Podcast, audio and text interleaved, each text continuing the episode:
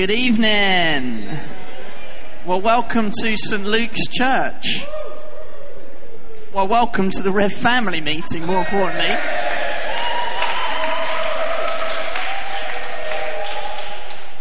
Great. Um, have we enjoyed the.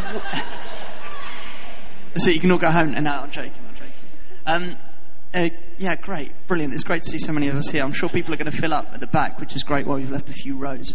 Well done, guys. Um, Sundays, let's do the same thing, eh? Um, okay, so just before we kick off, um, I just wanted to relay a bit of a prophetic word, really, that I had um, just as uh, we as elders were praying into this evening.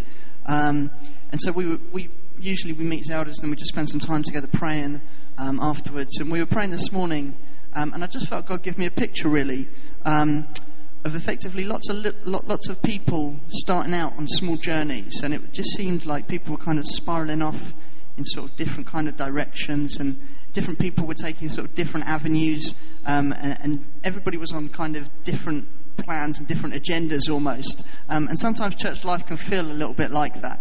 Um, it can feel like there's lots going on.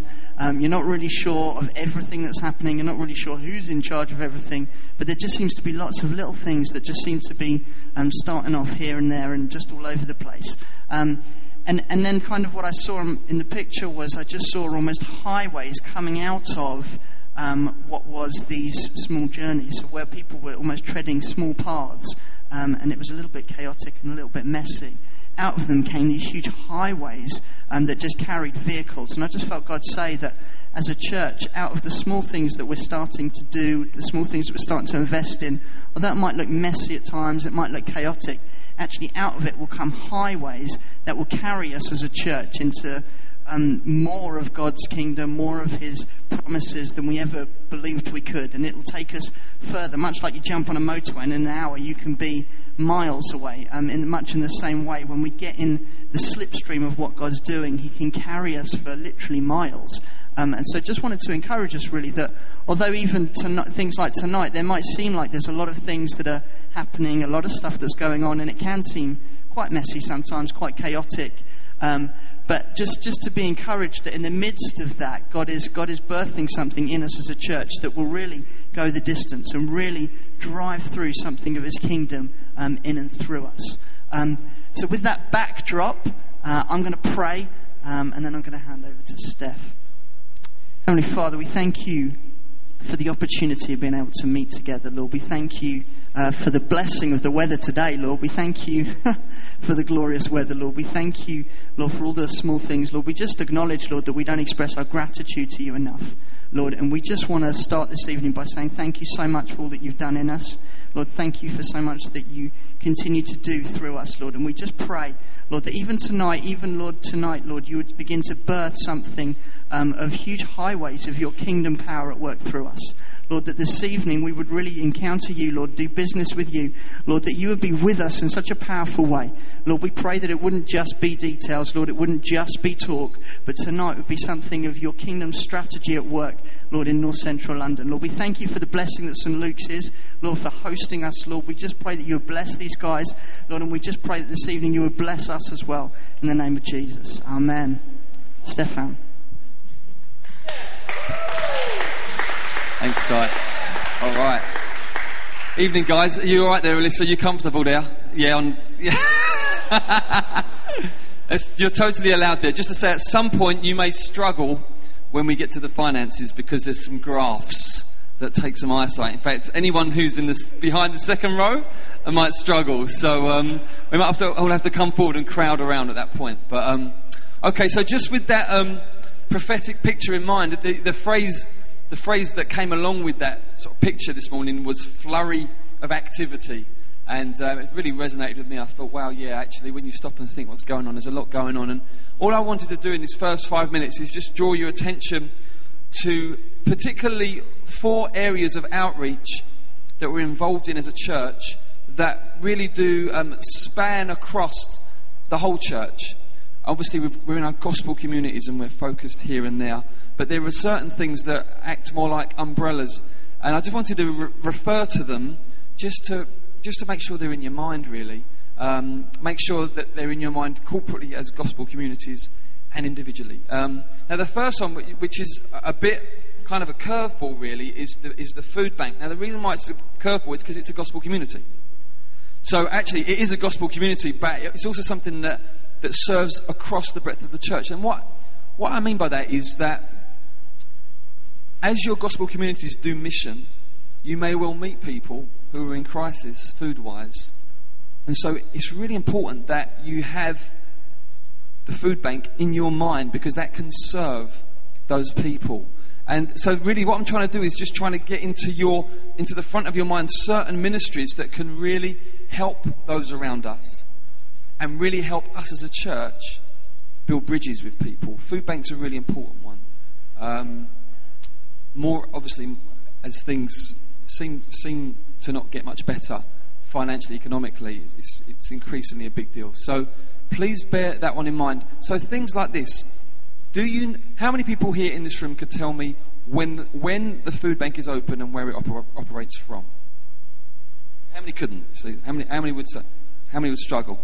It's, it's, always weird when that happens. Like 80% put their hand up for I could, and then 80% for I couldn't. It's just an amazing visual illusion. Who would say I could not, I could not, I would not know where to send someone to food bank and when? Okay, cool. So just that, about half of us, it's really important that we know. Now I'm gonna, I'm gonna go out on a limb. I haven't even done any research on this. My guess, well I know it's at Chalk Farm Baptist Church, and my guess is 11 till 1. Am I right? Okay, so on Saturday.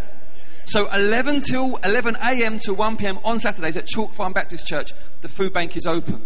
Now, most of the time, people that go there will need to have got a voucher from somewhere. There are people that are voucher holders in the area, the Citizens Advice Bureau, various community centres, increasingly the local schools, which we're just getting into by God's grace. But if you, if when you meet someone, you know, there's no time to get them there first, you can just send them along there. The guys will give them a crisis parcel. So please, if you meet people that are hungry as a gospel community or just in life, you, we've got a stockpile of food at Chalk Farm. I remember meeting a guy once, um, homeless guy, and we just got chatting, and he was he said, "I just I need food for my family." So I'm like, so you know, quick call to Chalk Farm. What can we get together? You know, it's not it's not how you run a food bank, but the food's there. Let's feed the hungry. Yeah? So the food bank is there. I want you to be aware of that. The other one, obviously, is CAP. Um, just beautiful ministry straight from heaven, um, helping those in debt and introducing them to Jesus if they want to meet Jesus. It's so great to have a CAP client at church on Sunday. Um, just brilliant, you know, older older guy there and just say, saying afterwards, I want to find out more about Jesus, you know. Just fantastic. So great to have. Where's Vanessa? Vanessa, the CAP has CAP has been worth it. CAP, CAP, CAP has been worth it by the fact that you are here. And, um, you know, Jesus loves the ones and the twos. And I just, I just have it in your mind. If you meet people who are in debt, many, many people are in debt. Um, it's such a blessing. So a friend of mine, just chatting with her recently um, after she's been helped with CAP, you know, she's we're having a great conversation about Jesus. And then at the end, so how's it going with the, the debt? So I said, it's just so good to have that that whole, you know, she's not out of debt, but there's a, it's set up now. She's paying it off. She's on her way up. So, so good. So please bear that in mind as an important ministry for gospel communities and um, individuals. Um, thirdly, the kids club. This is, this is, there will probably be kids who live down your street. So, um, say hello to them, preferably when they're with their parents. It's always a good idea, you know, these days. It's a funny, it's not, you know, not like it used to be. Everyone's suspicious. But invite them along to Kids Club. Just go for it. It's what we do, Kids in Our Estate. We just invite them along. Haven't been yet, but we just keep inviting. them. Every time I say, hey, didn't see you Sunday, want to come this week? And it's cool. And um, just encourage you to, to have that in your mind. It's an amazing, it's so well done. I mean, literally, my kids have been so confident inviting their friends because it's just so brilliant. Um, the teaching is amazing. The games are crazy. Everything you would want in a in a kids club. Every Sunday, four till five thirty. Brilliant for eight to twelve year olds. And um, so have that in your mind. Please carry carry. This is something I just feel we need to we need to push forward on these things together. Not just one or two people trying to wave a banner, but no, come on. Let, between us, we know thousands of people. Let's make the most of that. And finally, the obstacle course. Um, it's just a great tool. I mean, it really is a setting where you can um, uh, just share Jesus, but in a way that is so fits in with where God's leading us. You know, the whole course is built around people's questions, so it's brilliant. Um, someone from the obstacle course just last Sunday, you know, just saying, you know, I think I'm, I think I'm going to, I think I'm going to put my trust in God. You know, and it's like, okay, great. So just working, working that through with them now. But you just see it's starting to, starting to bear fruit. Have it in your mind. Let people know about it. Just say, hey, go to theobstaclecourse.co.uk. Have a look. Just leave it with them. Trust, pray. Trust that God will use that. It's, it's an appealing format. So I want to commend those things to you, but also just highlight three out of those four have been started this year.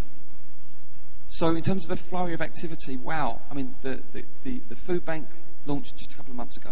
Kids Club launched a couple of months ago. Obstacle Course launched a couple of months ago.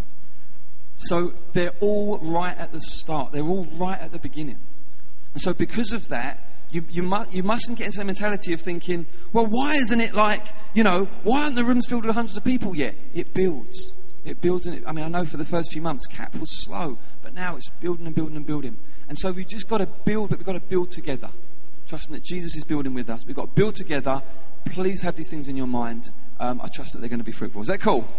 Great. There'll be a slot at the end for Q&A on everything we've spoken about. So if you've got questions, jot them down. We'll, we'll cover Q&A at the end of the meeting. Okay, great.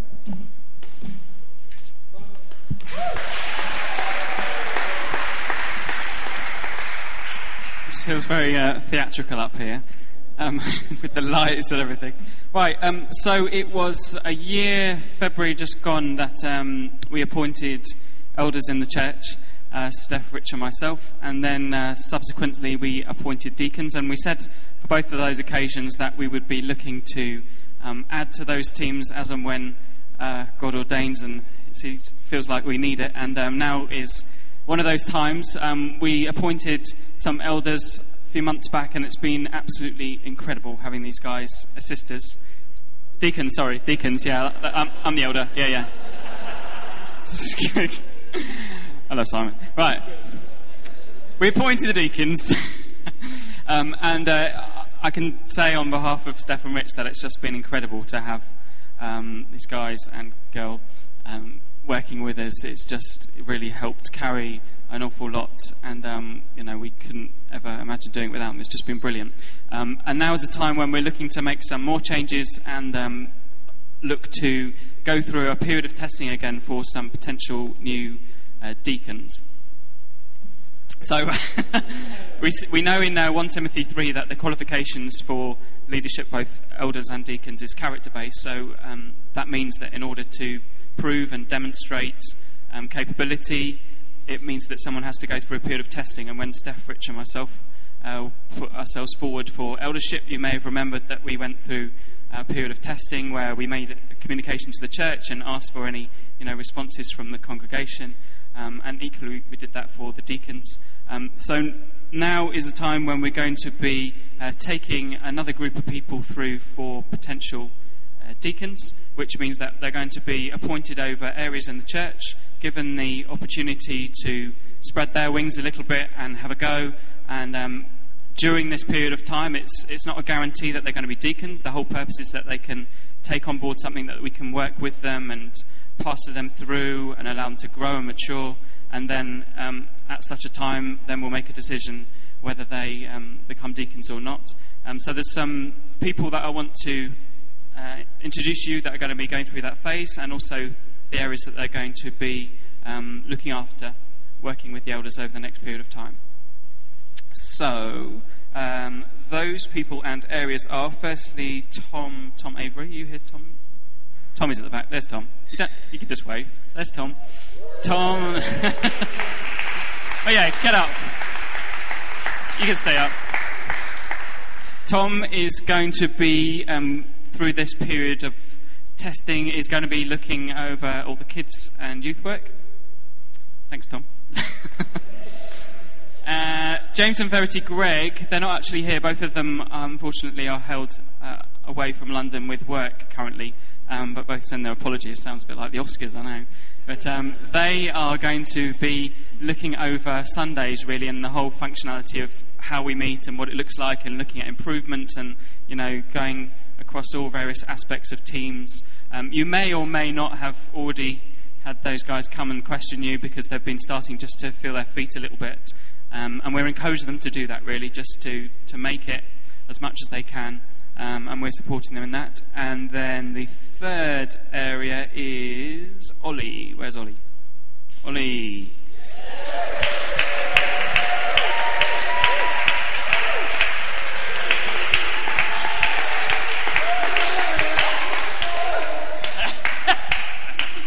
Um, and Ollie is going to be um, looking at uh, the Mercy Ministries, which includes CAP uh, 245.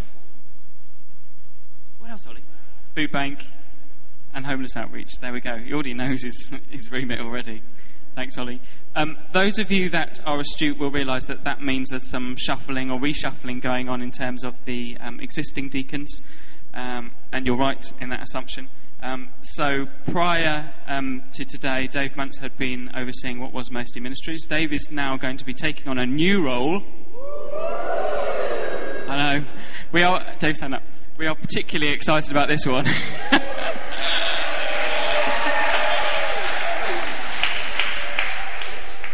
Um, in response to, and uh, we also knew ourselves, we, we um, need to focus on our communication a little bit and forward planning as a church. Uh,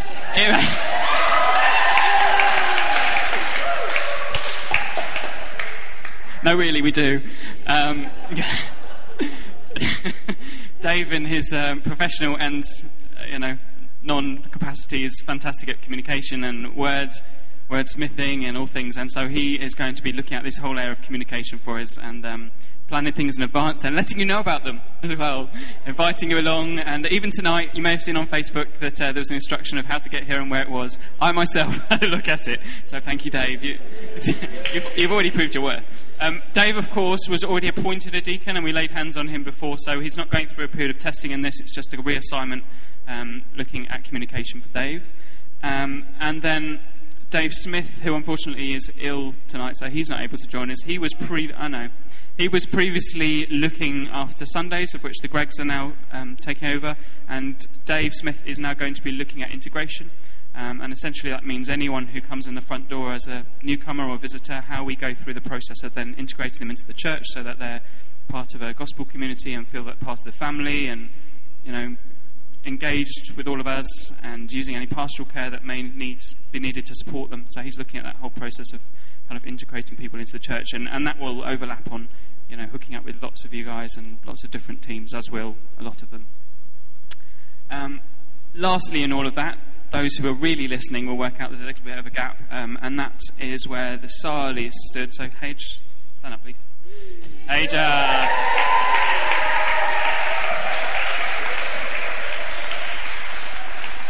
Obviously representing Mrs. Sully as well. Um, previously, do you have her in a headlock much? uh, they have been looking after kids' work and um, been doing an absolutely fantastic job.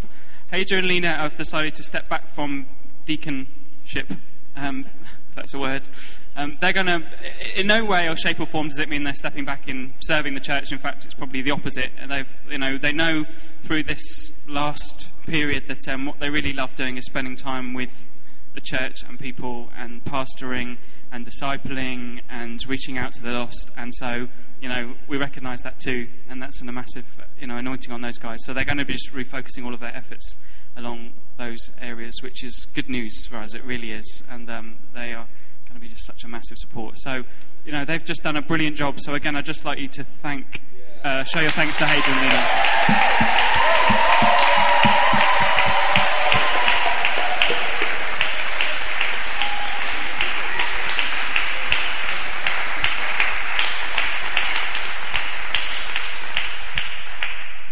Lastly, um, we are going to be laying our hands on a new deacon I know, I know. Can you contain yourself? Um, this is going to be Matt Fox. Please come up, Matt. Come.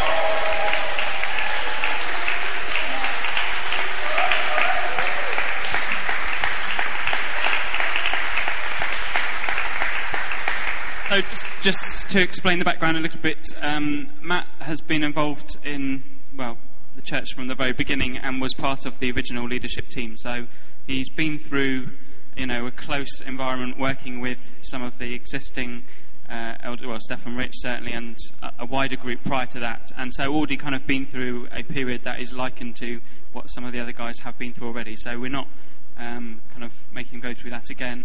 Um, he was also, you know, put forward originally by the church, um, but for various reasons that wasn't the time.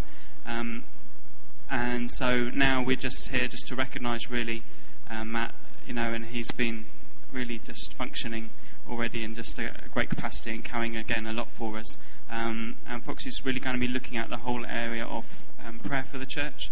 Um, not to say that we pray any less, certainly, but it's just looking a bit more strategically at how we can pray and, and pray corporately and pray strategically um, and doing some thinking around that. So um, tonight we just wanted to lay hands on Matt just to kind of appoint him in that area and just to, to really recognise what he's doing. So I'm going to invite uh, Stefan Rich up and we're just going to pray. If you can please join us, just stretch your hands forward. We're going to pray for folks.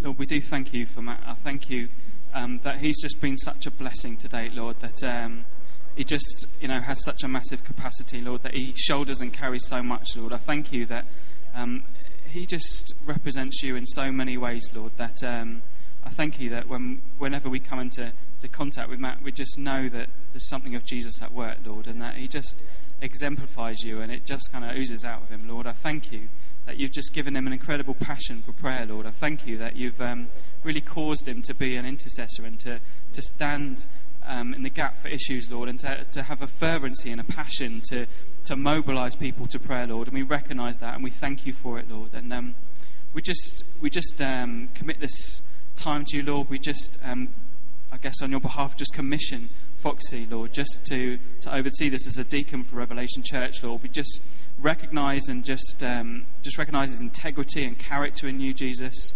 Um, and we just thank you for him, Lord. We just ask that you um, just give him incredible wisdom as he goes about this role. We give, ask that um, he increasingly hears more clearly from you, Lord, that um, he hears your direction. I pray, Holy Spirit, that you give increase to that um, passion for prayer, Lord, that, that burden for um, praying through vision, Lord, that, that burden just to see things released in the Spirit, Lord, and then see it manifest um, here on earth, Lord. We just pray you'd increase that, Lord. Just thank you for that. We just bless you for Matt. In the name of Jesus, we commission him in the power of the Holy Spirit to go and to be fruitful, to go and bear much fruit for the glory of God. We thank you, Lord, for your um, what you've been working into his own life in the area of prayer over the years. We pray, Lord, that he would be able to um, find uh, swift footedness, Lord, as he goes about, Lord, looking to impart and infect every area of church life with intercession, with prayer, with laying a hold of you, Lord. We pray that through through Matt's efforts over the coming years, Lord God, that increasingly every area of church life would be would have the aroma of prayer and mighty faith-filled intercession on it. In Jesus' name, we pray, oh God, that through Matt's uh, impact and input on the church, Lord God, that increasingly Lord God, we would be um, very much a supernatural community, Lord, not just, not just people that function efficiently, Lord, but supernaturally. We pray, Lord God, in Jesus' name, we honour, Lord, what you have put on him and what you are doing in him. We honour it, Holy Spirit. We pray for, Lord, an enlargement of that even today in Jesus' name. We pray, let him grow and flow and function and fly, Lord. We pray, let him, Lord God, um, find a voice, Lord God, to speak words of faith into situations that get people praying and mobilize people in Jesus' name, Lord God. We pray this man will have real boldness in the Holy Spirit. He would know the affirmation of, first and foremost, you over him in this, Lord, but even us as elders and even the whole church saying, Lord, we're behind him. We're behind, we to know we're behind you, Matt. Go for it in the name of Jesus. Amen. Amen. Lord, we do pray for a greater authority. Lord, we pray, Lord, that as he looks at this whole area, Lord, that as he really presses into your heart, Lord, we pray for a greater authority. Lord, Lord, I thank you, Lord, that um, Lord, even at the end, Lord, even at the end of the series, Lord, we're commanded to pray at all times, Lord, and we want to be a church, Lord, that believes passionately in the power of prayer. And Lord, we pray, Lord, that you would use Matt mightily in this area.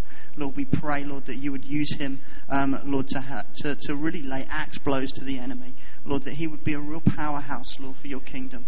Lord Jesus, we pray that you would help him, um, Lord, as he thinks strategically, as he thinks, um, Lord, wider than just um, individual issues. Lord, we pray, Lord, that you would give him, um, Lord, such a voice in the heavenly places. Lord, we pray, Lord, for a supernatural authority to be on him, Lord, as he really uh, goes at this, Lord. We just pray, Lord, increase him, Lord, increase the gift that's on him, Lord, increase the calling that you've placed on his life, Lord, and we just release him now, Lord Jesus, to be able to um, step into all that you've called him to in Jesus' name. Amen. Want to just say that we recognise it's quite a bit slightly unusual role for a deacon in one sense. We do recognise that. We've worked, given it a bit of thought and talked it through quite a lot because the Bible says it, deacons come to the elders and give themselves to the word and prayer. Um, so, but the way we've kind of, at least for now, are interpreting that is that it means that we can actually give ourselves as elders to praying. And we're saying, Matt, just run havoc through the church. Get to every nook and cranny and find out how you're doing prayer wise. And, um, you know, just bring that, bring that kind of infectious zeal and faith around prayer to every area of church life. And we're just going to run with that and see how that goes. And I think he's, he's, he's, qualified by his character. Um, that's, you know, he's, he's qualified absolutely by his character, but we just see there's an anointing on him for prayer and intercession. So we're saying, look, let's run with that.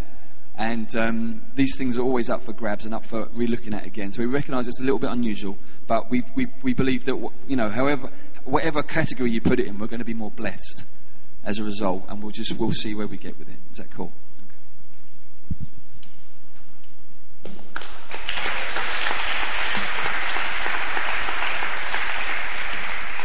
All right. Um, in the spirit of being more communicative, I would like to invite Deacon Dave um, to be to do just that. He's going to communicate with you uh, about communication. yep, it's be special. I know it. I can feel it already. And um, following that, to save me going up again, um, Ollie's going to come and talk a little bit about 245. So, Deacon Dave. Thank you, thank you. All right. So uh, this is going to be uh, sort of a, a, bit of a whistle-stop tour, really, through um, some of the stuff that uh, me and some dudes are implementing. Uh, so uh, some of it will apply to all of you, and some of it will just apply to those of you who are kind of in, in more leadership positions. Uh, but like I said, I'm just trying to get across a sense of the, some of the sort of things that we're putting in. I'm not trying to, you know, cross every T, dot every I, but um, Hopefully, this will be helpful for you. So, we've laid this out in a helpful problem solution format. Hit it. Uh, so go go for it, Julie. I don't know. Uh, so the f- first problem, the calendar. Uh, there's nothing on the calendar. That's the problem. Uh, so we put a lot of thought into this, and yes, we're going to update it like in advance and everything. So, uh, so that's cool. Um, so obviously, I'll be sort of. Um, it's good to have one person uh, doing that, so that one person sort of knows everything that's going on. So, if you have anything, any sort of event you want to do, uh, please just give me a call or a text, or you can uh, email me. Ah, sorry, I've gone out of sequence, haven't I, Tuli? Carry, show your next slide. Okay, the Rev calendar is actually very useful. It's just the point we're going to make. In fact, the whole Rev website is actually is actually really good. I would invite you to actually go through each page of that website, and I bet you will learn actually quite a lot. It's quite content rich. Uh, but you, will find stuff is on there. You can, when you go on the calendar, you can click on an event, and it will tell you the time and the and the place that it is. Uh, we've got an upcoming event section, which will tell you about the events that are upcoming. And uh, next slide. Uh, and we have, uh, yeah, so if you want to add an event, please just uh, let me know and I'll get back to you with kind of, you know, here's some, here's a good time to do it. Don't do it on this day because it's, you know, the Champions League final or whatever.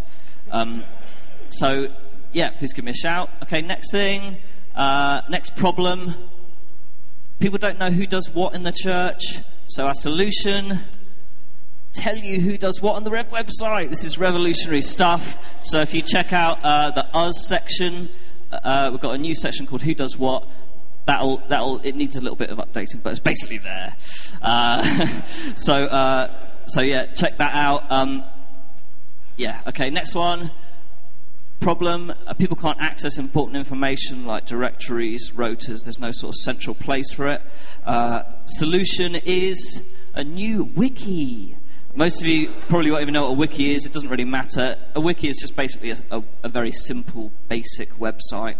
Uh, what's more, it's one that you have to sign into, so we won't be putting, you know, people's confidential information just publicly on the web.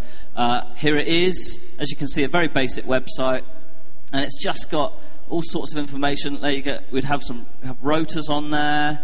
Uh, we'll have things like oh, who's, who has keys to Chalk Farm? You can find out on here. Uh, who can drive in the church? All that sort of stuff. Um, so, uh, let's go through this properly. Come on. Ah, isn't it clever, eh? To be honest, Tuli's pretty much done everything, but I'm the one that's up here, so hooray for me! Okay, uh, so so the people that will have access to the wiki will be uh, elders, deacons, uh, gospel community leaders, and uh, ministry leaders. So, for example, if, you are over creche, for example, or you're over tea and coffee, so those kind of people. So it's not that we'll be giving, handing out people's details willy nilly, but they are to trusted uh, people. Uh, so yeah, go on to let's rush through this. Um, yeah, rotas will be created in Google Docs. I'll let you know about that later. Uh, yeah, I won't go into too much detail on it, like I say, but um, and I don't even want to particularly do Q and A at the end. But basically, in the next week, uh, if you're one of the people that sort of fits into this bracket that, that will that will have access to the wiki, then we'll send you information of how to log in and basically, hopefully, an FAQ that will hopefully cover everything that you could possibly think of. At the moment, I haven't done it, so don't ask any questions. But hopefully that just gives you a general sense of uh, kind of the stuff that we're putting in place to help communicate better. All right, over to Mr. Ollie Kendall.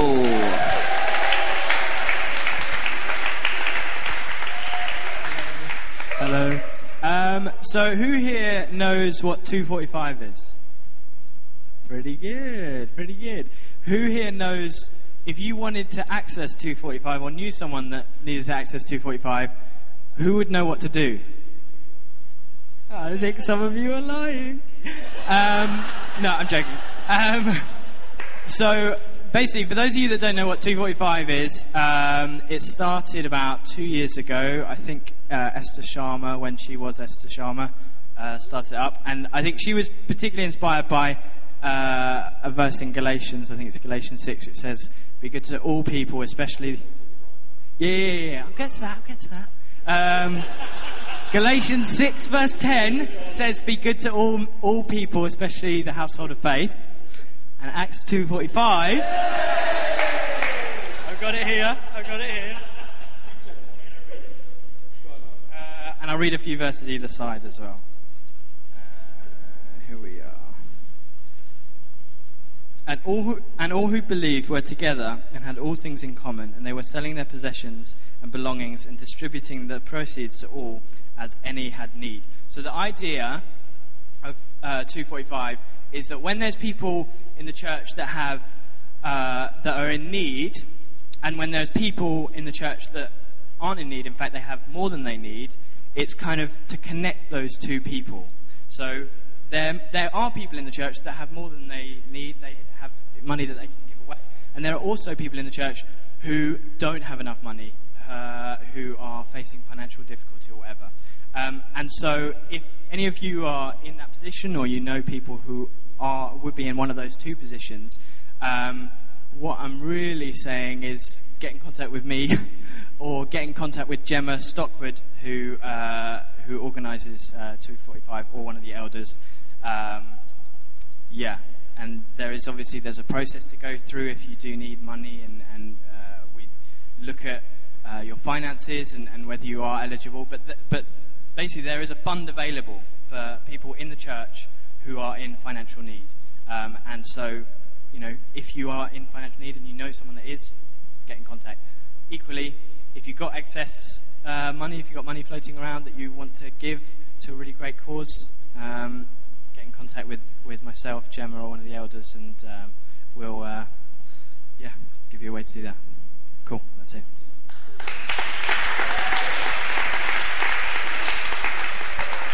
Great. Well done. Thank you, Ollie. Um, so I just wanted to talk um, briefly about GCs. Um, so we aren't launching any GCs this family meeting. Um, who can tell me how many GCs we've launched? Go on, Haja. Nine. We have launched nine GCs over the last year um, since last summer. Yeah, yeah. Hey, yeah. There's a couple of excited people. That's cool. Um, and and we, we're not launching any this time, um, but I just wanted to just kind of almost be a little bit provocative, really, um, about the whole GCs thing. So the whole idea of the gospel communities when we started it was was that it was meant to be quite um, uh, almost a bit of a step of faith, really. Um, it came out of uh, the story of um, David and uh, or Jonathan and his armor bearer. Um, if you remember the story where where effectively the they go up to the, the, the enemy camp and, and almost they, they have a go. They basically have a punt on God. Um, and, and, and really, that's kind of the heart, really, is that actually God has called us to a mighty work in North Central London. And so, gospel communities, at their heart, are effectively a step of faith, believing that as we step out, God will give us victory in certain areas. Okay? Um, and so, I just wanted to talk to three key people um, and everyone in the room will fit into one of these three categories.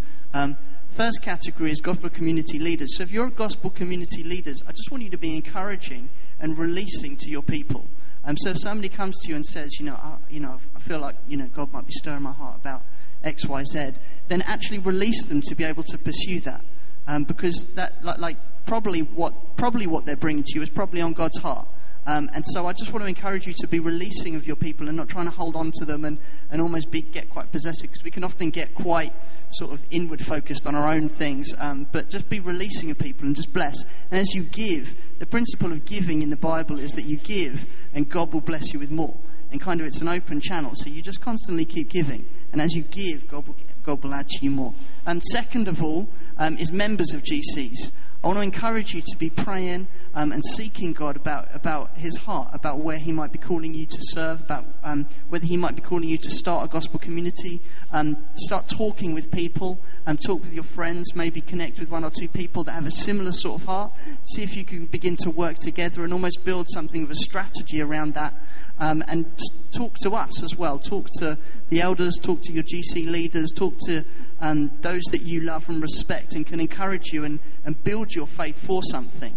Um, and then, thirdly, because I met a couple of people like this, um, if you're not in a GC, but you're waiting for one of the GCs that was shared right back at the beginning, if you're waiting for one of them to start, I would say the best way you can prepare for that GC that you're waiting for is to get into a GC now.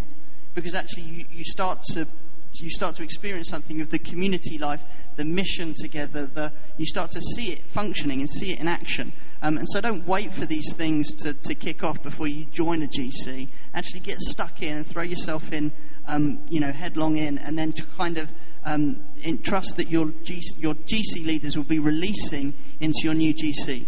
Um, so I just really wanted to be a, a, little bit provocative and just encourage you to step out and believe God um, that He could use you um, believe God that He could stir your heart for a particular place, a people group, or a passion. Believe God that actually He could be calling you to take a lead in something and actually lead numbers through in terms of seeing victory for the kingdom and His gospel advancing. Steph. All right. I would like it if you could um, stand to your feet, and I'm going to ask you to move around and speak to, um, say a quick hello to someone, firstly, of the opposite sex, and then after that, someone who appears to have a different ethnic kind of uh, heritage to you, and then thirdly, someone who is probably probably five years, five years or plus difference in age to you. Just say, just say, hold on, just go and say hello. Get, you have to get to your feet and listen. Hold on, I want you. Hold on, hold on, hold on. I want you to just firstly tell them um, your your name, your favourite colour, your favourite meal. We'll gather back in one minute's time. Let's go. Everyone.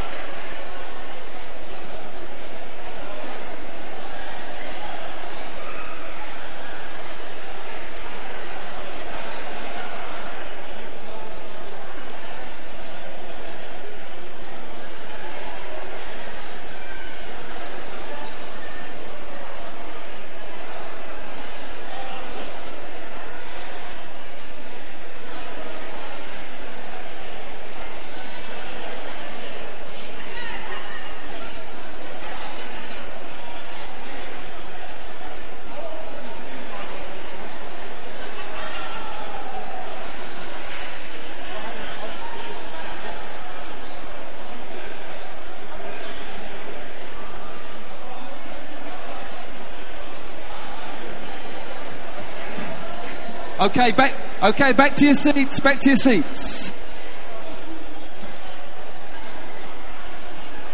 Okay, back to your seats. Okay, back to your seats.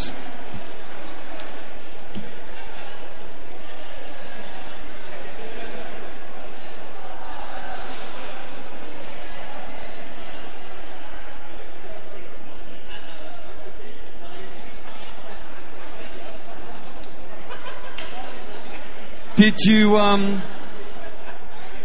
Did did you notice how the how the handful of us over the age of thirty-five were being hounded around the room, hounded around the room by younger people? What was the point of that?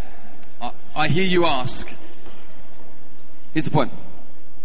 We are we are, thank God, becoming an increasingly diverse church. Yeah, hallelujah, hallelujah. And I just want, I'm just wanting to acknowledge that and say we are absolutely thrilled. We, we believe the church is, is, is God's household, is His family, and so should be intergenerational. Um, the vision of um, the vision of heaven, the Bible gives us, is every tribe, every tongue, and every nation. So we want to reflect that as a church as much as possible. We know that every every barrier that people erect uh, Jesus Christ through the gospel knocks down. And so, whether it's age, whether it's uh, ethnicity, whether it's um, kind of social kind of grouping, middle class, working class, whatever, we want to see a church where all those people are thrown together and, and not just uh, learn how to be pleasant to each other, but learn how to love one another.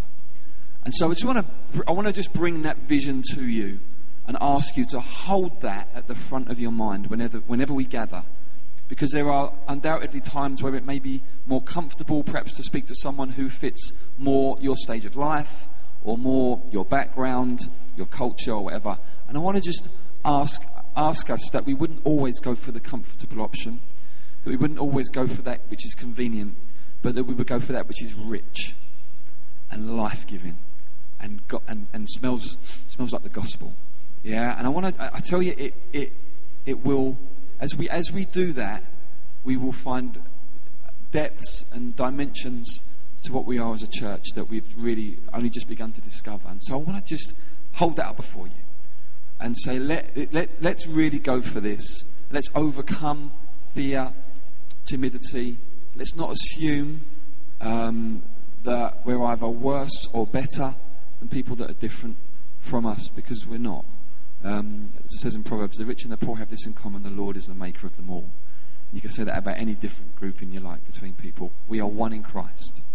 And let, let's, let's exhibit that. Let's, let's not fall into what churches can fall into. I don't think we have, but I think churches can, as they get bigger, can fall into cliques where you just hang around with the certain, same sort of people, um, where you're very comfortable and you get on well. The only problem there is, is those who are new. Actually, if they come and what they feel is this is hard, to, I don't know how to get in here. I can get into the room, but I can't get into the people. I can't get into the community. And so the onus is on those of us who are in and comfortable, and therefore, to some degree, probably more confident to uh, not just look in, but also to look out. Is that cool? Fantastic. That's it. Great. Who's next?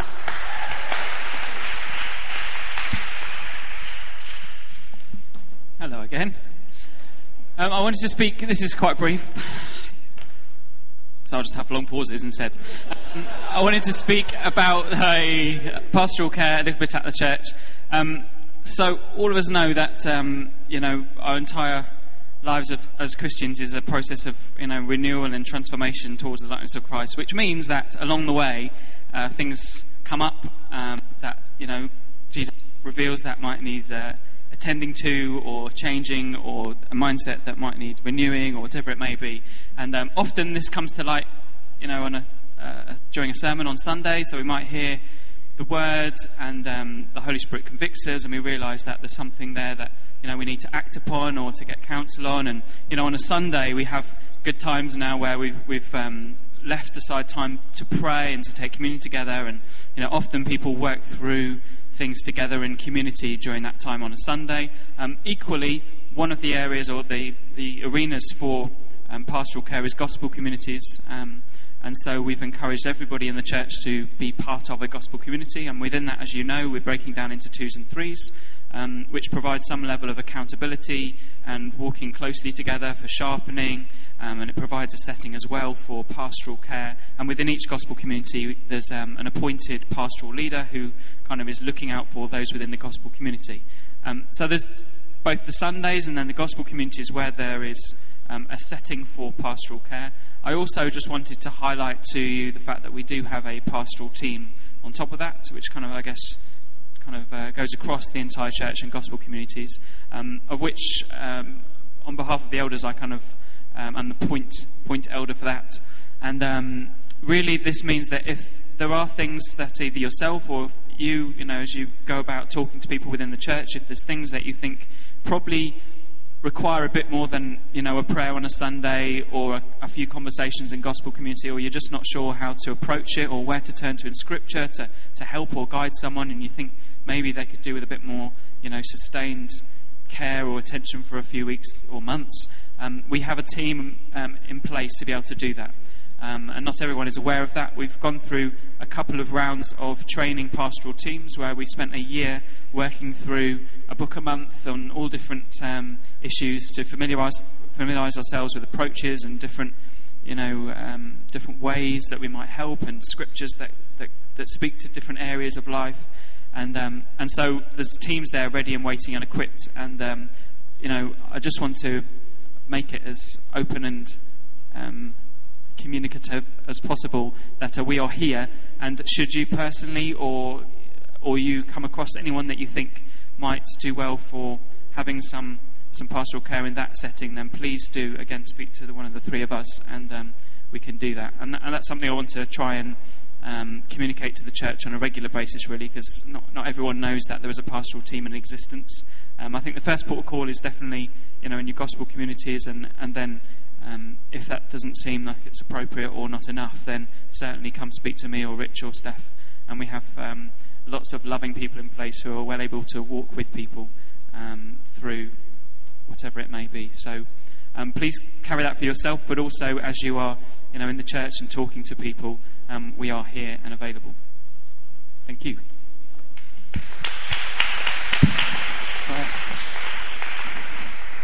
All right, now the moment you've all been waiting for, obviously, is the finances. Woo! Come on.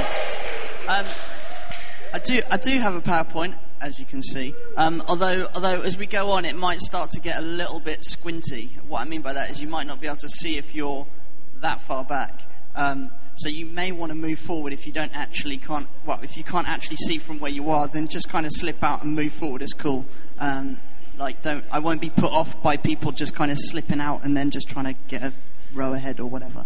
Um, Okay, so uh, let's just think back. So January um, was our last family meeting um, where we shared uh, kind of the state of the finances. Um, it wasn't looking too rosy, um, I'll be honest with you, um, but we're still here. Um, that's something to get excited about, I think. so God has been faithful to us um, over the last three months. Um, so we've basically finished a year end um, as at the 31st of March. So basically, I'm going to run up to the 31st of March um, and then briefly touch on next, well, this current year uh, that we're in at the moment. Okay, so um, click. Yeah, thanks. Um, okay, so you see what I mean by the words. They're a little bit small, so at the back you may have trouble seeing this. If you want to move forward, that's totally cool. I'll just reiterate that invitation.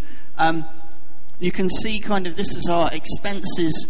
Um, you can see what is uh, what is the lower line uh, was our projected uh, expenses, and then what was the blue line is our actual expenses, and that's their cumulative total. So you can see by the end of the year, um, we were actually only about thousand pounds out um, of our budget.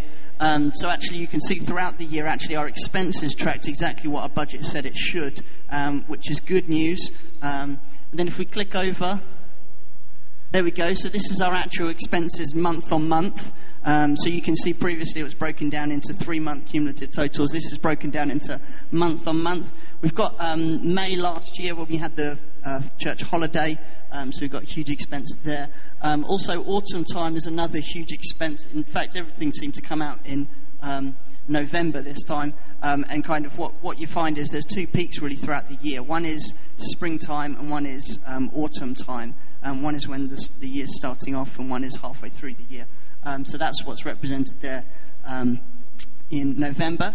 So if we click, so you can see we set our budget 193,000 and we actually spent 192,000. So actually we came in a grand under budget, which in terms of accounting...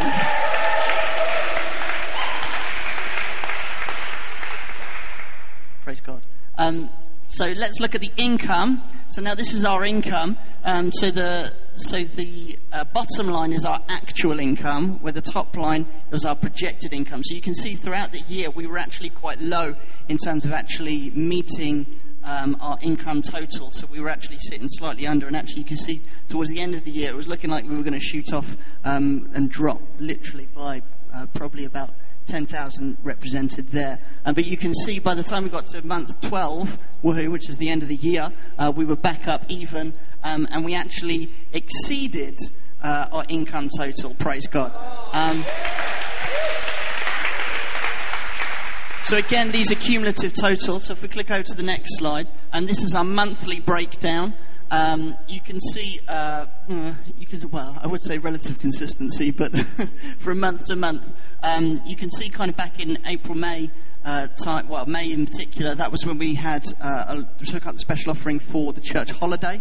Um, and then you can see um, September, um, November, and March. Um, for November and March, uh, we, we managed to get two gift aid claims back, which is great. Um, thank you, HMRC. Um, and also in uh, September, we were also given a gift for, uh, that was earmarked for somebody, so we've then since sent that on. Um, you can pretty much see how March bailed us out. um, financially speaking, over the year. Uh, the thing to notice about March this year was obviously we had the special offering um, that was going towards the ministries of the church, um, and also the um, the uh, the gift aid that came in on top of that. So actually, March was a bumper year, um, which was fantastic. So if we click over, are the final figures. So we've got the projected income uh, was at 201,000. Our actual income was 202,000. I went, I went back through the figures, and in January, based on what our income was, I projected 174,000. So we've actually exceeded it by 25 grand, which is not bad. Um, and so.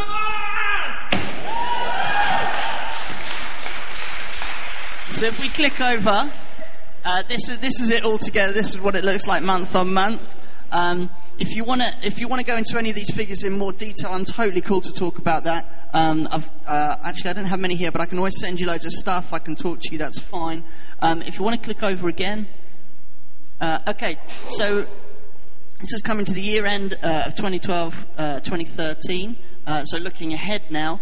Um, so and it, a 15% increase on the giving of last year would take us to 232,000. Um, the budget for last year was set at 193,000. If um, we're planning to increase the budget by uh, about 12.5% this year, which takes up to 218,000. Large, largely, the reason for the growth in the budget is largely because we're growing, um, which is an encouraging sign. It's a healthy sign. It's a good sign um, that we're moving forward um, and, and, really, and really seeing amazing things happen. Um, let's click over one more. Um, this, is, this, is a, this is our year on year. So this shows us uh, effectively over the last few years uh, where we've come from and give us hopefully an idea of where we're going. Um, so you can see kind of from 2008 which is right at that end, you can see basically our, our income along with our budget and expenses has basically tracked um, alongside each other. Um, you can see at certain stages we've come under budget, some certain stages we've gone over budget. Um, so it's just it's, it's basically fairly consistent. It's about an increase. Our income is about an increase of 15% every year, uh, which is why I took the 15% to 132,000. Um, and this green one right at the end is our projected budget for next year at 218,000. Um, now I'm not going to do questions now, um, but what I am going to do is give God thanks because He's been so faithful to us.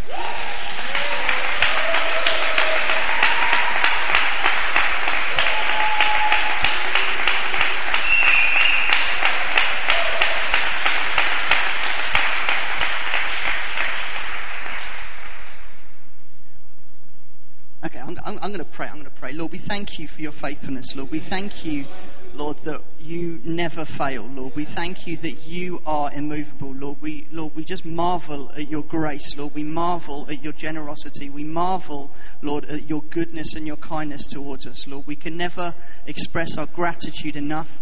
Lord, you are so good to us, Lord. You are so faithful. Lord, I thank you that even when things look bleak, Lord, our, our command is to trust you, Lord. And I thank you that as a church, that's what we've done, Lord. And you've proved yourself to be 100% faithful. And Jesus, we just want to say, Lord, that it just, Lord, it, it grows our faith, Lord, that we look to the future, Lord, with hope, Lord, and certainty of what you've called us to. And so, Jesus, we just say, Lord, that for next year and the years to come, Lord, we just want to trust you. Lord, we just want to say that finances, although they're a big deal, Lord Jesus, they're nothing, Lord, for you. Lord, it's not, Lord, it's all in your control. Lord, you're sovereign over every single area. And Lord, you've proved your faithfulness time and time again. And so, Lord, we just want to give you glory. Lord, we want to give you praise. Lord, we just want to say that you are the one that is worthy to be worshipped and adored and loved, Lord. And we just, we just, we just love you, Lord. We marvel at your goodness, Lord. Thank you, Jesus. Thank you, Lord. Amen. Okay. Um, so yeah, so we uh, okay. So I'm trying to find my train of thought. So basically, we ended the year um, ten grand in the black, which is good, um, which is ten. So positive ten thousand, which is great um, compared to the fact that we were actually looking about ten grand negative towards the end of the year. So that's fantastic. So first of all, I want to thank you. Um, I want to thank you for all of those of you that stepped up. Uh, I want to thank you for all of those that really committed, uh, that really stood with um, the church that really stood with what God's doing here um, and really invested and really actually sacrificially laid down, uh, laid down certain things um, in order for us to be able to invest in what God's doing and to invest in all that God's called us to. Um, Secondly, just on a quick note, um, you'll notice from some of the graphs, and maybe not those because some were slightly skewed, but summer tends to, for us, tends to be a bit of a nosedive. Um, and if you look at the figures for last year, summer is what really sent us into a bit of a downward spiral, and really for the rest of the year, we've, we've been recovering out of that.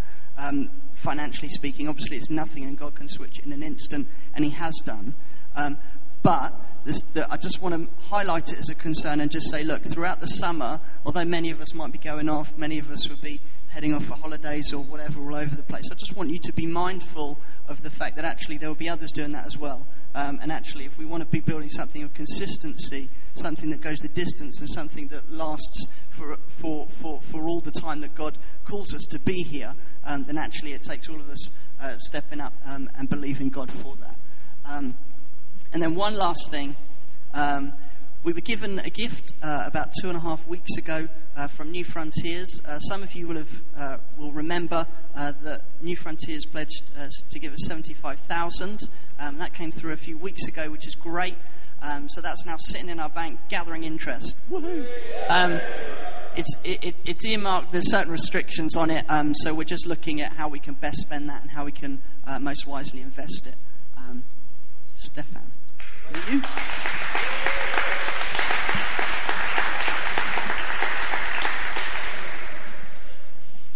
I just want to, I want to really commend these guys to you. When we, the, the season we went through financially was, I mean, it was really tough. And Richard's, he's, you know, public school boy, plays it all down. You know me, Mr. Emotional, play it all up. Well, I'm going to just play it all up now. Uh, it, it, I mean, you know, we had, we, we had one elders meeting where we had a thousand pound in the bank, and next week there was six thousand pounds outgoing. So we had six thousand outgoing the following week, and we had a grand in the bank. And we're like, well, what, what do we do? And um, Rich, I think Rich had the gift of faith in the moment. He's like, we just pray, God can do it. So he just went for it. And, and at the end of that week, a, a gift aid ret- return that had been months, clogged up, came back. So we, we, we got out of the woods. There was one moment where we had 850 quid in the bank. Uh, and so we've really been through a season in God, and I want you to feel that. And I want you to feel like you are part of this. Because I think it's something we've got, as we mature, it's something we shoulder together. Um, it's, a, it's, a, it's a church thing. It's a, and I don't, I don't want us to lose a sense of urgency. It's right that we celebrate. But, um, you know, um, the way I describe it to people is that we're on our way out of the woods. A charity is supposed to have three months' worth of its outgoings in the bank as a sort of cash flow um, safety net, which means we should have £45,000 in the bank. Okay? So the fact we've got 10 grand in the bank is much better than 850 quid. But I want you to just remain sober in it, we've got to keep our foot on the gas. We, we, we, we need to, um, especially if we're going to just go on and, you know, just keep multiplying ministries and make sure we can resource the ministries that God's calling us into. So I just want you to really feel that. And just say this 75 grand is very strictly ring fenced for stuff that is not, would not come in. It's to do with, it's basically to do with housing. So um, it's, we cannot lean on it, dip into it, use it. Okay, it's a real blessing, and I think it will prove a massive blessing in the future for, for what it's for. But please don't see it as, oh, that's okay, we've got that there. No, we haven't. we are not allowed to use it for anything other than a very narrow thing. Just wanted to make you aware of that. that cool? Okay, I think this is the um, uh, penultimate thing. I want to talk about New Frontiers for a few minutes. Some of you uh, from New Frontiers churches historically are kind of very familiar with what New, New Frontiers is. Others of you, you might think, what, what, what's that again? Um, so I'm speaking to a room of people that are in very different headspaces about it. New Frontiers is the family of churches we're a part of, in case you didn't know. And um, it, very brief history is that a man called Terry Virgo, God came on him by the Spirit, gave him a real vision for spirit filled church life. And then, as a result of that, many others who have been filled with the Spirit and wanted to be in a church where you were free to express that and various other things were drawn to him, and they were just little house groups, really, and New Frontiers is what was grown out of that. New Frontiers has changed massively and is in a season of incredibly significant transition because Terry is really stepped down in terms of leading the movement. And so this movement, which began, which began accidentally about 40 or so years ago, and he's really, he's really fathered, he's now stepped down and he's no longer leading the movement. One of the things that, as a family of churches, we felt God revealed to us and restored to the church over these last 40 years is the ministry of the apostle. Where for many years people said there are no apostles, they, they're the guys who wrote the Bible, and that's been done now, so apostles don't exist anymore. I'm not going to go into a detailed defense of contemporary apostolic ministry tonight, but suffice to say, uh, the Bible teaches the ongoing ministry of apostles in the church until the church comes to maturity, which is the same stature as Christ, which is at which point he will return. So we need apostles. It's not enough just to have pastors. It's not enough just to have evangelists and prophets. All of these ministries should be uh, gathered together and kind of um, under the, I guess, under the leadership of um, apostolic ministries. And if you look at apostolic ministries like Peter and Paul and others, you'll see that what they did was is that they would um, they would be ministries that spent a lot of time outside of the local church, establishing new churches in areas that hadn't been reached yet, laying foundations in new churches so they would be built straight, fathering uh, the pastors and the elders in that church so that they weren't um, without kind of um, um, spiritual oversight and help and support. And, um, and so, really, in Terry, Terry stepping down, there was two options. One is he finds a successor. The other is is that the whole movement changes its very nature and becomes movements, becomes really what they've what they've described as apostolic spheres. Now, the reason they've used that term is because Paul, in some of his letters, describes his area of that God has entrusted him with as a sphere, a sphere of influence or a sphere of authority. And so New Frontiers has gone for the second option rather than Terry just handing on to a successor, instead to instead to look at who are the apostles God is raising up. Let's lay hands on them and give them freedom to establish spheres. And if they want to carry on relating together and working together, then great. So about 20 or so uh, people were laid hands on at Brighton last year, last summer, to, to, to become apostles. And, um, and so, really, the whole movement's in flux now, where local churches like us are saying, well, okay, who do we start relating to? Previously, we've all been under sort of Terry's leadership. Well, now, what do we do and how do we figure that out? And the most easy and natural, I guess, would be geographically, well, what's happening in London? But biblically, it's actually not about geography, it's about relationship. It's about, well, who can we, who can we see that could be a father in the Lord? Who can we see that could actually, you know, really help us? In, and, and the help is, is kind of a mutual thing in the sense that if we are linked more closely with an apostle and the, and the, and the apostles' team, then it means that we are enriched as a church.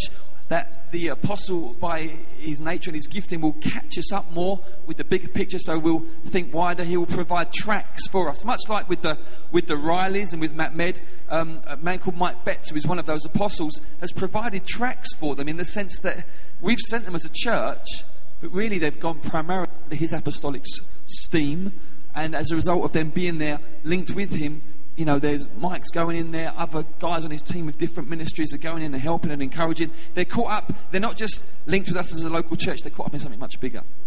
And so it seems like really God's been knitting our hearts with Mike, and I've been on Mike's team for a little while now and kind of just serving and helping him. And that, it just seems like God's breathing on that relationship. And so what we decided was is that, is that we're going to experiment, if you like, or trial linking in with Mike. Um, and you can't really, ex- you can't, you can't try it without doing it. You can't try it hypothetically. You've got to say, hey, look, we're going to kind of throw in with you and kind of trust that as, as, as we do that, you know, God will make it clear whether there's life in this thing, whether it's just not really working. Now, Mike's based in Lowestoft, which is the most easterly part of England you could be in. And a lot of the churches in his care, which uh, Lowestoft is kind of Norfolk, Suffolk, um, and a lot of churches in his care historically have been in the East Anglia region. We would be the first church relating to him in an urban setting like London. It's a totally, totally new thing. And, and he, he gets that, and we get that, but we're thinking actually, I think relationship is the priority. And he came and preached to us last year. He'll come again in September. Um, there will just be increasing interaction between him, others on his team, and us as a church. I think we'll be really blessed. Um, and I, I, I am, I mean, I, I feel really excited that New Frontiers have gone with this option rather than just pass on to a successor. It's safe, it will become a denomination. That's what will happen. It will become a denomination. Biblically, how did it work? Well, it was kind of organic, but there were these guys called apostles, and they seemed to be anointed. And where they went, there was fruit. and churches grew and people got saved and they seemed to sort of partner together. It wasn't official, you know. I'm not, I'm not saying tonight, we're of Mike. No, we're part of the body of Christ. Okay? It's not that. We're, no, it's not, it's not like that. It's just an organic relationship. But we, we, at the end of the day, Paul could say to some churches, like the Corinthians, you've got many tutors, but you haven't got many fathers. And there was a, a unique relationship. So we're just saying, look, we're going to explore that relationship with him. Um, we had a day with him as elders last week, and an evening with him and the trustees. He's just a gentle, godly guy. Um, uh, and but God is powerfully with him, and uh, in, in his team, he's got you know he's got a great mix of different ministries, and I think we're really going to benefit. And I think for many of you called to the nations, this will give you tracks. It will, it will, it's not enough for us to just send you as a local church. You need more than a church praying for you. You need to be caught up in apostolic ministry and mission. And I think we're going to really learn a, a lot more about that. And um, so we're exploring that. It's exciting. I think it will breathe fresh life into us. It, it means because I'm part of Mike's team, so I'll, I'll, I will be um, probably out and about a bit more. Probably not on Sunday afternoons. I'll be still around on Sunday, but just helping other churches involved in his sphere. There's numbers of churches that just need a bit of help at the moment, and I, you know, I'm, so I'm probably going to be getting involved, and and maybe even as well looking to um, pioneer something of a church plant into Brussels, which is exciting in Belgium. So if you feel your heart go Ooh, when I said that, come and talk to me afterwards. Um, that's not me saying we're moving to Brussels. We're not. I don't think um, that is not the plan at all. Um, just make that clear. But the the plan probably will be for me to begin to connect people over there and just see what God does. We could start to gather people, pray, and probably just go out there every other month and um, see see what God does. But I just feel it's going to just it will be a fresh season of enriching and enlarging. Get some of you guys involved with that. Come travel with, with us into things where you've got your gifts. Bring them in. So we really want to really want to feel that there's a, an apostolic momentum that grows around us as a church. And we get used to using that term and understanding what it is. And that understanding will take time. And, you know, um, I can recommend, you know, a really great book to read about it and we can talk a bit more about it. But hopefully, just hopefully through the relationship and the enriching that it brings, you'll get it. And um, uh, so just to say, every church in New Frontiers is going through a very similar process at the moment. And um, it's just exciting and we feel God's leading us that way. So, um, okay, we're going to do Q&A now. Is that right? We're going to do Q&A now, and then we've got one final thing we're going to do afterwards. So, any questions on anything? Oh, look, you guys are quick. Okay, so Rachel, yours are up first. Is this being recorded? Do you want the questioner want to? Is it ro- roving mic? Great. Come on, we've made it. We are there.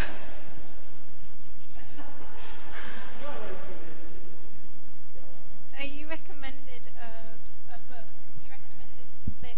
Does it work? Does it does work, and please speak into it. Rachel, I've never seen you like this before. Is everything okay? No, it, it really helped the recording for those who aren't here. Yeah. Okay. Um, so you said that there was a book that you may be able to recommend for the apostolic, like understanding what that all means.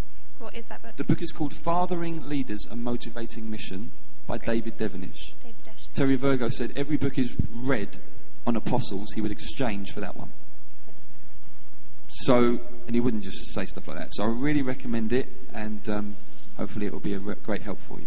Okay. It probably is still being worked out a bit, but I'm just interested how does accountability work structurally? Um, yeah. Yeah. Uh, just keep the mic for a second. In what regard? With whom? Oh, I mean, like, say you're accountable, you guys are accountable to Mike, and then who's Mike accountable to, and how does that work? And, you know, um, how, I mean, how and how do, um, does, I mean, a certain amount of agreement uh, stay within the New Frontiers movement? Sure. That kind of Yeah, no. I mean, it's very organic, so it's not as safe as a hierarchical denomination. I would say, as elders, we're accountable to you. Not just. It's not just those above us. We're accountable to you guys, which means if we do something wonky, you need to correct us. We're accountable to one another, and we're also accountable to those who, who, like, like Mike, for example. So, all of those guys that have been named apostles and laid hands on um, have the decision whether or not they want to remain in the movement and work together, or whether they just want to really just go full on autonomy.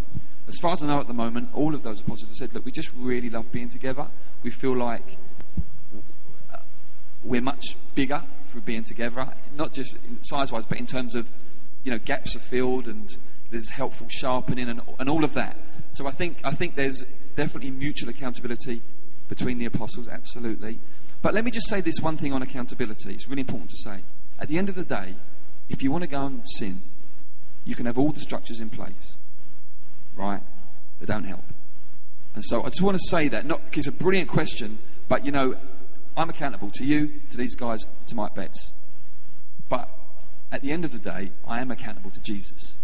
And that is vital that we get that because what can happen sometimes is that people lose the sense of that. Then they go and sin and they start blaming the people who are accountable to. Well, I was accountable to you, and you didn't say anything. And it's like, no, you made the decision to go and sin. So just to say that as well, to Christ, we stand before Christ ultimately, which is really important. But it's a great question. Um, one of the one of the great things about um, New Frontiers was the being part of something bigger and um, relating to other churches and other people who are doing things in other churches. W- would there be that sense of so we're part of a group of churches that Mike Betts oversees? Will our, our church and the group of churches will there be that kind of relationship that there's been with Yes, just great. churches and New Frontiers overall? That's a great question. I mean, I think absolutely on the one hand, yes, there will be stuff that we do together. Um, there will be events that happen that are big events and things like that, and, and we'll get into those. By the same token, we're still a London church. And things that happen in London, among any gospel believing churches, let's get involved with. Um, uh, and, and if an event was put on by, a, I, I don't know, for example, a group of New Frontiers churches in London, you know, and one was put on in Lowestoft, and it was it was for it was like imagine it was a day event training in prophecy and um, it was just it was for everyone in the church. I would probably say go to the one in london. Otherwise you're spending 50 quid to get up there and down for a one day event. Be pragmatic yeah? So it's not like a religious thing oh now we only relate to no we relate to the body of christ. Um, as far as new frontiers goes the stuff that happens in london if we can get to it we get to it but we're saying we're, we're, we're looking for that apostolic relationship there, and there will be other wider stuff that comes out of that. It's okay? Just to say, questions now are for anything that's happened in the evening, not just the New Frontier stuff. This is, this is we're throwing everything that we've spoken about. Just to add on to that as well, things like that were organised as a movement before, like New Day and Mobilise and Everything Conference, as as it stands now, are still going ahead. Um, so we will still be involved to that extent. Phil. Thanks, Simon. I think you pretty much answered my question. Um, so in New Frontiers, we saw that the, the, the apostles there, um, there was real relationship between them, and I'm loving the apostolic spheres thing.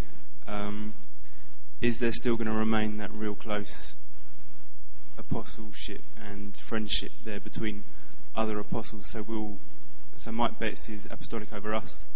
Will we continue having relationship with Dave Devenish and other other apostles in New Frontiers? Whether, whether we continue having a relationship with them or not, I, I guess I, I don't know. We could invite Dave to come and speak or something like that. I suppose in terms of a relationship, it's something you really invest in.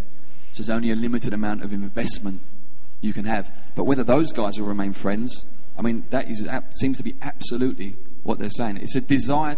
No, you know, no one is saying you must stay together. It's it's a desire that's internal that they do. You mustn't get. It's, it's the body of Christ is the big deal. Okay, um, and then we want to we want to we want to stay away from denominationalism because it what what tends to happen is things tend to get imposed externally, and then what can happen is that you do certain things not out of values but out of well this is how we do it, and we're actually trying to say we don't want to go down that road, which is genuine relationships. You know, I think that that's what New Frontiers has always been about, and so we're really in this second generation fighting against the thing becoming denominational because I don't think that's the heart of God, which is genuine relationships. You know, I think that that's what New Frontiers has always been about, and so we're really in this second generation fighting against the thing becoming denominational because I don't think that's the heart of God.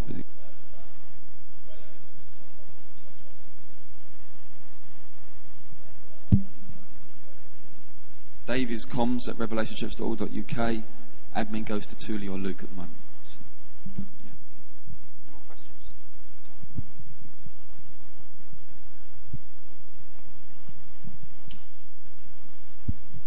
Just on the diversity thing, I'm just wondering, it is just a wondering really, whether we're, thinking of doing some teaching around that, around the challenges that that poses, and the biblical basis for that, and all everything around that. Whether it's something we could do some teaching. on. I guess it's a wondering a part suggestion. it's a great idea. Um, I hear, yeah, I mean, w- we hear that, and um, when we think about what series to do next, etc., etc., we'll throw that into the mix.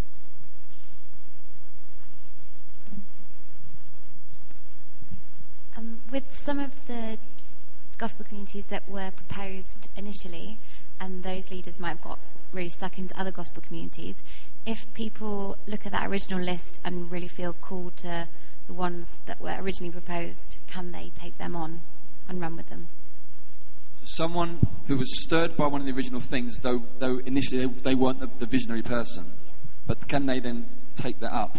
I think we want to stick with the philosophy. If someone, if someone can get to their feet and gather some people to something, we want to get behind that. Yeah. So I think Yeah, definitely, absolutely. The thing to do is to start talking about it. Um, you know, so even going to find that person and just talk it through. Because as you talk it through, you'll you'll, you'll start to spark off one another.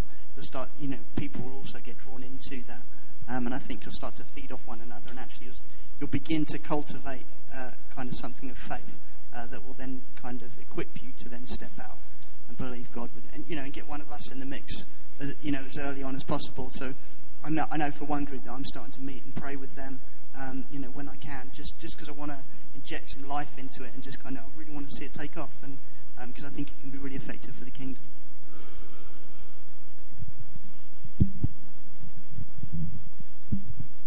Probably going to get told off by Dave Mance, Mance for even asking.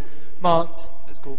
Um, but if we arrived after the original GOSCOM, like listing things, and I have no idea what the other ones were, so sorry, I'm not articulating this very well. So there's an original list of, of things. I have no idea what you're talking about, although I'm sure it's great. Um, can we see that or what they are? Really Um, you. yeah, so there was a list in April, in April 2011. People stood up, about 22 people, I think, and, and spelt out a vision. Um, whether is that list anywhere? Did anyone have that list of things? Richard has got that list, so contact Richard.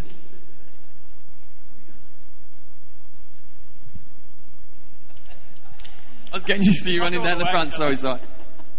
Um, Dave, this is for you. How are you?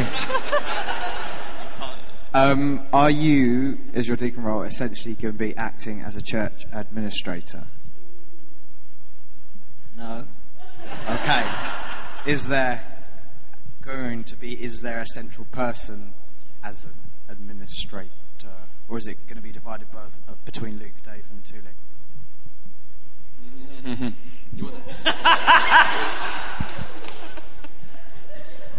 At some point, yes, um, is the short answer. The long answer is, um, yeah, definitely. I think something we're starting to identify uh, uh, is actually kind of uh, probably actually each of our weaknesses is probably in a similar sort of area, which is part of the reason Dave has come in at this point.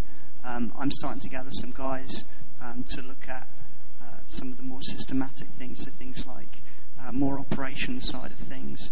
Um, so it's it's at the moment I would say we're in a process of trying to um, rectify and strengthen our structure um, at the moment, which is all backdoor. And, and I, I expect at some point that a church administrator will will come in to facilitate that at some point.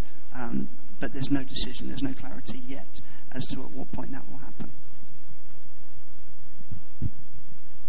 We're onto it though. It's not like we're being passive. It's some of the avenues have explored. The doors have shut a bit. So, but we're onto it, and we think it's really important.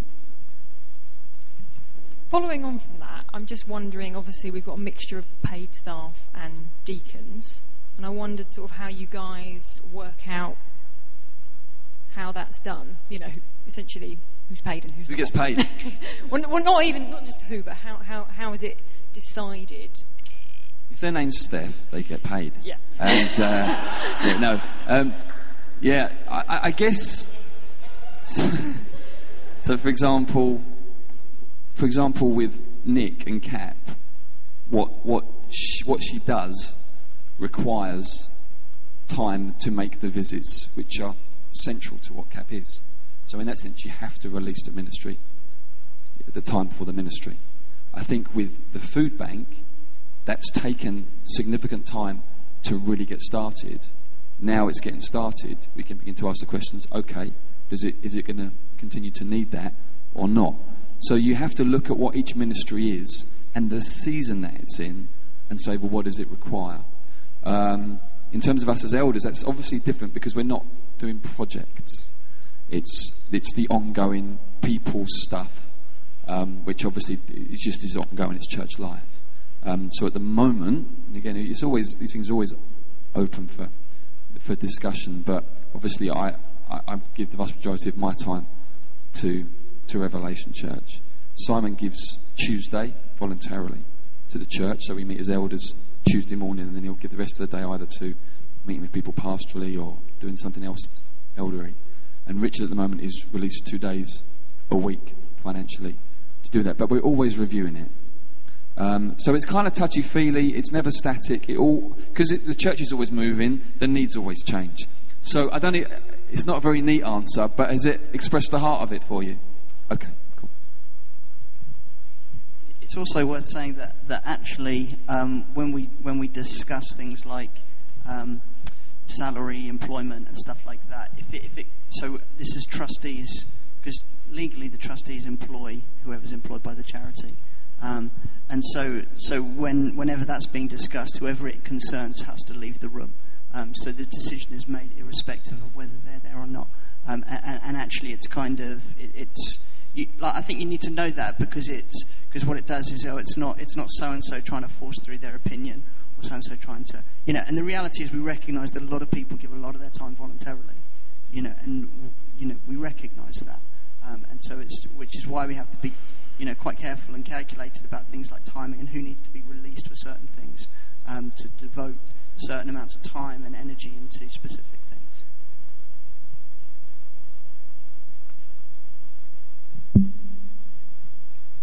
you just scratching or? Yeah, okay. Scratch away. All right. Um, that brings us nearly to a close. This is a very loud one. Uh, we're going to end just to. Uh, we're going to be saying goodbye to Cassia. Um, so I'd invite Cassia to come up, please. So we just want to, you know, while we've got everyone in the room, yeah.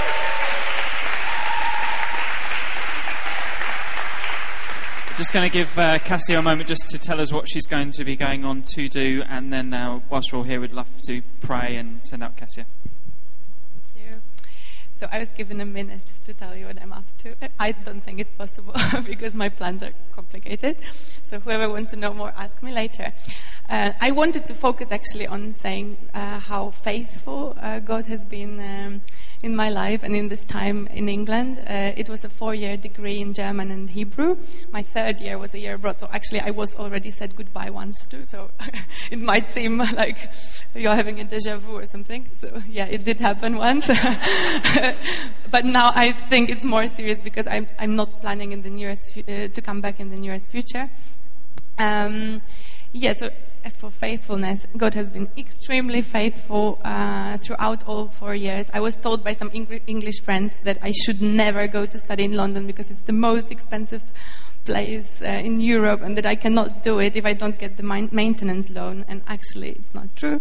And um, I had the weirdest jobs on earth uh, trying to make ends meet, but uh, I did it, so thank God. Um, and uh, at the moment, I'm just also, uh, my accommodation this year was great. I lived with Esther, and uh, this was also thanks to this church. I just wrote a little two liner in one of the church uh, emails, and she replied on the same day. And actually, we are in the same gospel community without, with, it happened without us uh, knowing, so this was also amazing.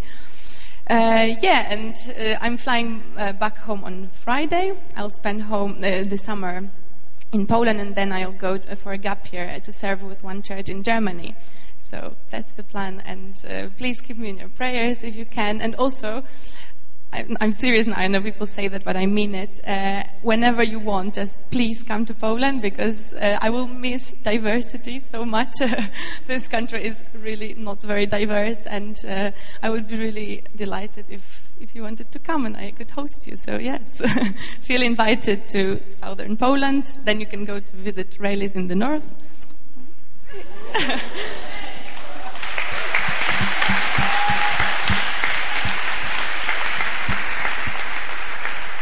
so uh, let's just pray for Cassia. If you want to stretch hands forward and, and pray, that'd be cool. Lord, we thank you for Cassia. I thank you for just uh, the amazing work that you've done in her life, Lord. I thank you that it's just a, a testament to your goodness, Lord, and we just praise you for that, Lord. We just ask that you go with her as she goes back to Poland and past that she goes to Germany, Lord. We just pray, Holy Spirit, you would rest heavily on her, that um, you would just um, put people around her just to knit her back into community quickly, Lord, that you would put around her people that will um, encourage her in the faith, Lord, that you would uh, help her find a church quickly, Lord, where she can become uh, part of the family and to continue um, learning and growing, Lord. We thank you for the deposit that she's placed here at Revelation Church, Lord, and we just uh, send her with a blessing, Lord. We pray uh, protection on her, Lord. May your face really shine upon her, Lord. We, we thank you for her. We ask you to fill her with joy and peace, Lord. And um, just pray every blessing in, in her future, Lord. And we just thank you. Thank you for the time that we've been able to um, have with Cassia, Lord. And we just pray that um, she just go, goes on to be a blessing um, in Poland and then in Germany. In Jesus' name, Amen.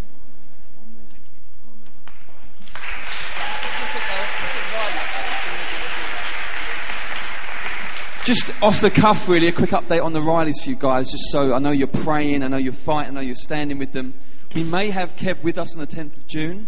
Obviously, yeah, which would be amazing. It kind of hangs on how well Flynn is doing. If not, then if not, then I'll probably go out there instead and just get some time with them. But um, there have been some amazing and remarkable things that have happened with Flynn. When he was born, they said probably two days, and that's all. That's all he'll have. And uh, things like when he was born, he just instead of having two normal-sized kidneys, he he had just one really big kidney.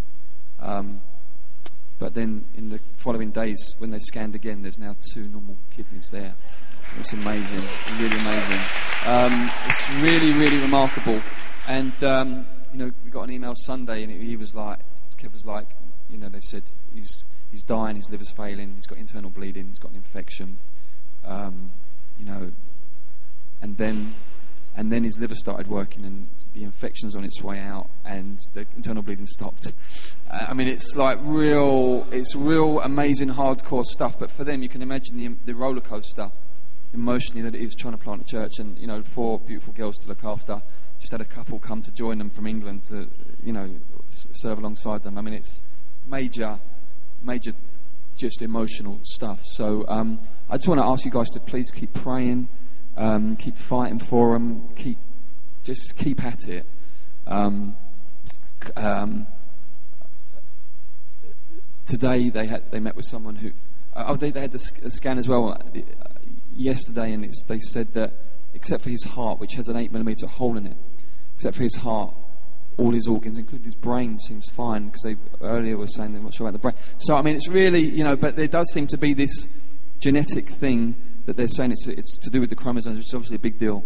So I think to just fight through on that one, which is obviously, I mean, you know, you're, you're hitting a Goliath there, but our God is greater, and to just really hit that and push through, and you know, to to to see all of Kev's dreams of being able to do stuff with his son, you know, come to pass, and all of that would be outstanding. And so I just want to ask you guys, please keep praying. While you're here, I'm going to just pray because I've got uh, agreement of 100 people in the room. I'm going to make the most of it, um, and then we're done. Father, we uh, together uh, lift up Flynn Riley to you. We thank you for him. We thank you that you are mindful of him. We thank you, Lord, you know him. We thank you, oh God, that um, this situation is not outside of your sovereignty. We thank you, oh God. We don't understand it, but we know that for sure. We thank you for what we've seen. We thank you for what you have done. Thank you for his kidneys. Thank you for the other organs. Thank you for the liver starting to work again. Thank you for the internal bleeding stopping. Thank you for the infection being on its way out. And in the name of Jesus, we ask for that you would complete what you have started, oh God. We pray for miracle after miracle. We pray you would go and put on weight. We pray, Lord God, that you would take in good food. We even ask, Lord God, you'd bring healing to his heart. Lord God, we ask you, you'd begin to close that hole up bit by bit, Lord God. Just let, let that get smaller and smaller. In the name of Jesus, I pray. Lord God, we ask you, we ask you together now, Father, we agree and we would ask you for complete healing for that young man. We pray, we dare to ask you, Father, for complete healing, that he would be in great shape, Lord God, and that he would be able to go home and, Lord God, that this whole thing would become something that we've spoken about in the past tense. That, Lord, he would be told stories as a child of what he went through and would be himself amazed. I pray for that, Lord. We thank you, Lord, that the um, medical people have already said we can't explain this, and we pray they would say that a few more times, Lord. We pray, Lord, that would be said again and again. We do dare to ask and believe you for inexplicable, amazing miracles. In the mighty name of Jesus, we pray. In the mighty name of Jesus. We thank you for hearing our prayer, Lord, and help keep us galvanized in praying this thing right through. Thank you, God. Amen. Amen. Amen. Guys, thanks for coming. I hope it's been helpful, informative, maybe even inspirational, even in some degree. And um, anyone who wasn't here that you know of, I think it's been recorded, so just let them know. It's good for them to stay in the loop. If you've not been keeping updated with Flynn Riley, it probably means that we don't have your proper email address. Is that right, Luke? Because we're sending it out to everyone that we've got.